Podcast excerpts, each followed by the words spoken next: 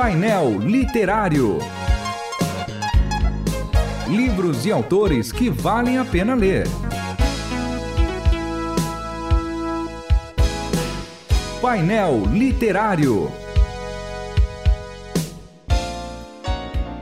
Sejam todos bem-vindos ao painel literário da Rádio Transmundial, mais uma vez aqui com os meus amigos, meus irmãos, pastor David Bango e pastor Júnior Martins. É isso aí. Isso aí, João.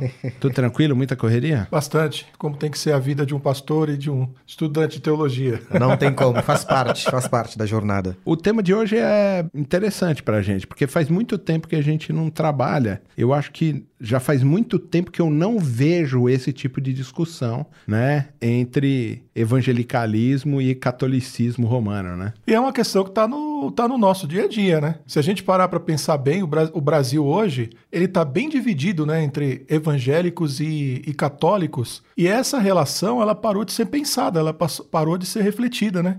Por exemplo, a gente tem uma postura anticatólica. Quais são os pontos de divergência? Eu acho que a maioria dos evangélicos não, nunca se debruçou sobre esse assunto. Acho que os pastores pararam de falar isso na igreja. Então, e aí, sei. como é, que a gente, como é que a gente lida com isso, né? É importante. Então, por isso, o livro que a gente vai falar hoje é do Leonardo de Chirico, que é da Edições Vida Nova, Exato. o livro. O livro é as mesmas palavras, universos distintos. Evangelicalismo e católicos romanos acreditam no mesmo evangelho? Essa pergunta pergunta me parece retomada, porque a gente parou de falar isso. Eu me lembro Sim. quando eu me converti, isso era muito distinto. Sim. A diferença entre católicos e, e evangélicos eram assim gritantes, inclusive padres falando mal de evangélicos pastores. e pastores falando mal de católicos, né? Exatamente. E, e uma coisa interessante é que não apenas parou-se é, de se falar do assunto, mas o que fica é que parece que é uma aproximação na forma de abordagem. Paramos de falar de assunto, mas parece que estamos nos aproximando na forma de abordagem, a fala, é, alguns termos que são utilizados, seja na, no evangelicalismo, nós vamos perceber também é, diante desse movimento do catolicismo, as mesmas músicas, enfim, há uma aproximação nesse sentido. Mas, é, mas é, a gente pode ter uma aproximação social mas isso interfere numa aproximação doutrinal, por eu exemplo? Até, eu até acrescentaria, existe uma aproximação até litúrgica da forma Exato. E talvez os católicos eles tenham se adaptado muito por causa da grande perda de fiéis, uhum. o que na verdade, na minha visão, não corrompeu a visão deles, apesar da distância que há, mas a, a questão do, do, do entendimento teológico, que é a defesa do livro, elas estão, elas estão em campos muito diversos. E é aí que vem a confusão. O livro vai nesse lugar. A Exatamente. gente tem as mesmas palavras, Exato. parece, a gente usa, porque é todo mundo cristão, pelo menos se diz cristãos. Exato. Mas é, é, é tudo completamente completamente diferente ou tem aproximação aí? É, existem aproximações, mas ele trabalha começando, lógico, né? O foco do livro são as, são as diferenças, né? Então, por exemplo, quando a gente fala da, da ceia do Senhor, para os batistas, por exemplo, o símbolo memorial e a transubstanciação da igre na, igreja, na, na igreja católica, dentro do entendimento, são coisas muito diferentes. Quer Exatamente. dizer, é o, mesmo, é o mesmo ritual, é o mesmo momento, é uma celebração que tem o mesmo nome, parece ter o mesmo propósito, mas a maneira como você considera a participação do fiel no catolicismo e a compreensão dos elementos é uma e outra. O papel da igreja, por exemplo, a autoridade da igreja sobre a vida de um cristão, ela é inegável biblicamente. Exatamente. Mas ela tem, parece que ela tem uma, um, um, tamanho a mais na Igreja Católica, a ponto de ser ela quem confere a salvação uhum. e a salvação só ser possível da, é, com aquele que está ligado à igreja. Uhum. Isso pode causar uma confusão para a gente, né? Por causa claro. do desigrejamento, né? Quer uhum. dizer que o cara que está fora da igreja também pode ser salvo? Sim, porque não é a igreja quem confere salvação. salvação. Quem confere salvação é Cristo. Mas no catolicismo, essa é uma coisa evidente. A, a igreja confere salvação. Você tem que estar tá lá ligado. Você levantou um negócio aí interessante. A transubstanciação transubstanciação. Uhum. Né? Mas não só a transubstanciação, a questão da liturgia entre católicos Isso. e evangélicos. Para os evangélicos, a gente participa tanto do vinho, né? Tanto do sangue, que é a nova aliança, não é? e tanto da, do corpo, né? do pão, que é o corpo de Cristo. No catolicismo, o fiel não participa da nova aliança porque quem dita isso é o intermediário, que é a própria igreja. As diferenças são absurdas, né? É, e é só o sacerdote que participa do, do sangue, né?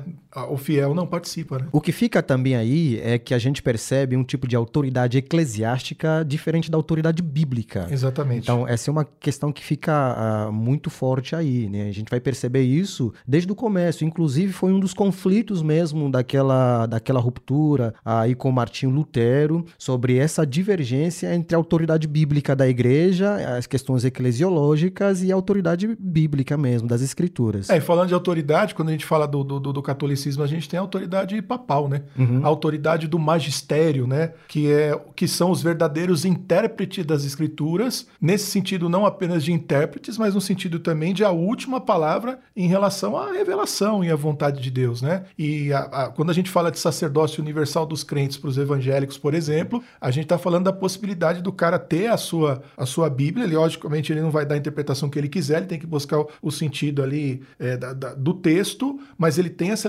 liberdade de acessar sem o magistério, sem a intermediação, né? A igreja entende o papel dos pastores e dos mestres como mediadores desse conhecimento e não como aqueles que selam, né? Colocam ali o, uhum. o rótulo, ah, isso é verdade, isso não é, é nisso que cremos, é nisso que não cremos, por exemplo. Então acho que a gente pode dizer o seguinte: se nós percebermos ou se concordarmos que há uma semelhança eh, em termos das expressões que são utilizadas, da fonética, mesmo as palavras, ok, há uma semelhança nesse sentido. Sim. Aparentemente acreditam em Deus também, em Cristo, no Espírito Santo, uma semelhança nesse sentido. Sim. Mas se olharmos as questões doutrinárias fundamentais, a gente percebe que ah, é, é, absurda a, a, a, as divergências. É, você tem algumas que são ainda mais gritantes, como por exemplo o papel de Maria. Exatamente. Né? Como uhum. mãe de Deus, a questão do Teotocos, né, que a gente costuma essa, dizer. Essa era a minha, minha primeira pergunta aí. É, ele fala mesmas palavras. No que nós somos convergentes, primeiro, para depois a gente falar dos divergentes. O que, que o autor levanta em termos que são convergentes? Salvação, ah. a salvação em Cristo, ah. apesar da mediação dos santos, a necessidade de redenção, uhum. a necessidade do juízo. É? Isso ele trabalha bem aqui. Isso ele trabalha. Isso como ele trabalha, convergente. Exatamente. A importância da filiação à igreja, aí a gente vai ter níveis muito diferentes com os quais essas coisas vão, uhum. vão acontecer. Uhum. É isso que traz a necessidade do, do, culto, do louvor, da adoração, da participação no, no, sacrifício de Cristo. Essas coisas elas estão no coração, são ensinadas para os fiéis. Uhum. Só que ao se aproximar, você percebe que aqui, aqueles elementos são colocados de maneira diferente, né? Que mais a gente tem de convergente? É, a questão, até mesmo a doutrina da trindade também. É, Você sabe exatamente. que eu vi um padre falando, tem até na internet um texto dele falando por que, que os evangélicos são nossos irmãos e os espíritas não. Exato. E ele coloca que o ponto central do cristianismo é a trindade. Sim. Se você elimina a pessoalidade de Deus, né, uhum. esse processo acabou, não é cristianismo. É, não é mesmo. Então ele fala assim, não, eles são nossos irmãos, porque o centro da teologia evangelical é a mesma do centro da teologia católica. E eles entendem, trindade. eles entendem, né? A trindade a triunidade da mesma forma, né? O Deus, o Deus único que se manifesta em três pessoas, as três pessoas que são o Deus único e os três são Deus plenamente e, e comungam de todos os atributos indivisíveis, outros, né? indivisíveis e tudo mais. E, e, os pontos que são divergentes? Olha, a gente pode começar falando sobre o processo da salvação.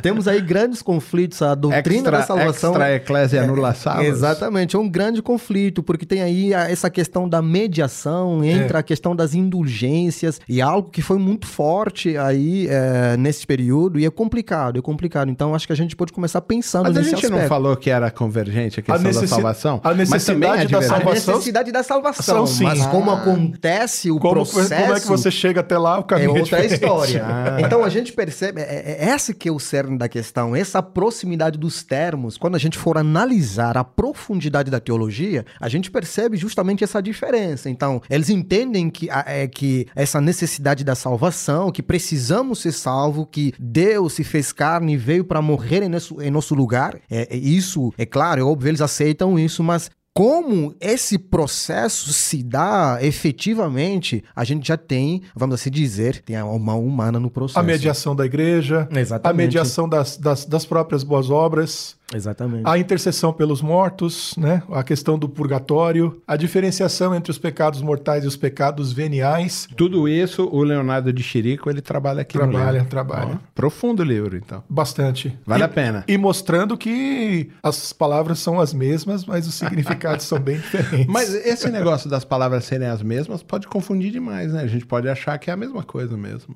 O título é muito sugestivo, né? Mesmo Sim. as palavras, quer dizer, a gente conversa igual, uhum. mas a gente entende de maneira diferente. Entende. E a igreja aplica de maneira diferente. E por que, que a gente parou de falar dessas diferenças? Eu acho Você acha que... que rolou um ecumenismo social e a gente resolveu respeitar e parou de falar? Isso ele comenta no livro, é. quando ele pega principalmente os últimos teólogos católicos aí dos últimos do, último século, uhum. né? Incluindo aí o Bento XVI, incluindo uhum. o Carol Voitila, né? O, o Voitila é o João Paulo I. João Paulo, né? Segundo, segundo né? É. O João Paulo II. É eles, eles colocam o catolicismo como uma, uma, uma, religião, de modo geral, que abraça todas as outras religiões. É que eles o Ratzinger, o Ratzinger não é ecumenista. Não é. Tanto que ele voltou com o extra eclésia no La Salle, quer dizer, todo mundo, a igreja é uma só, só é católica romana. É. O João Paulo era, foi muito ecumenista. Exato. Entendeu? Esse agora também dá uma uma segurada assim de vamos conviver, entendeu? Então eles, eles, eles têm essa ideia de que o catolicismo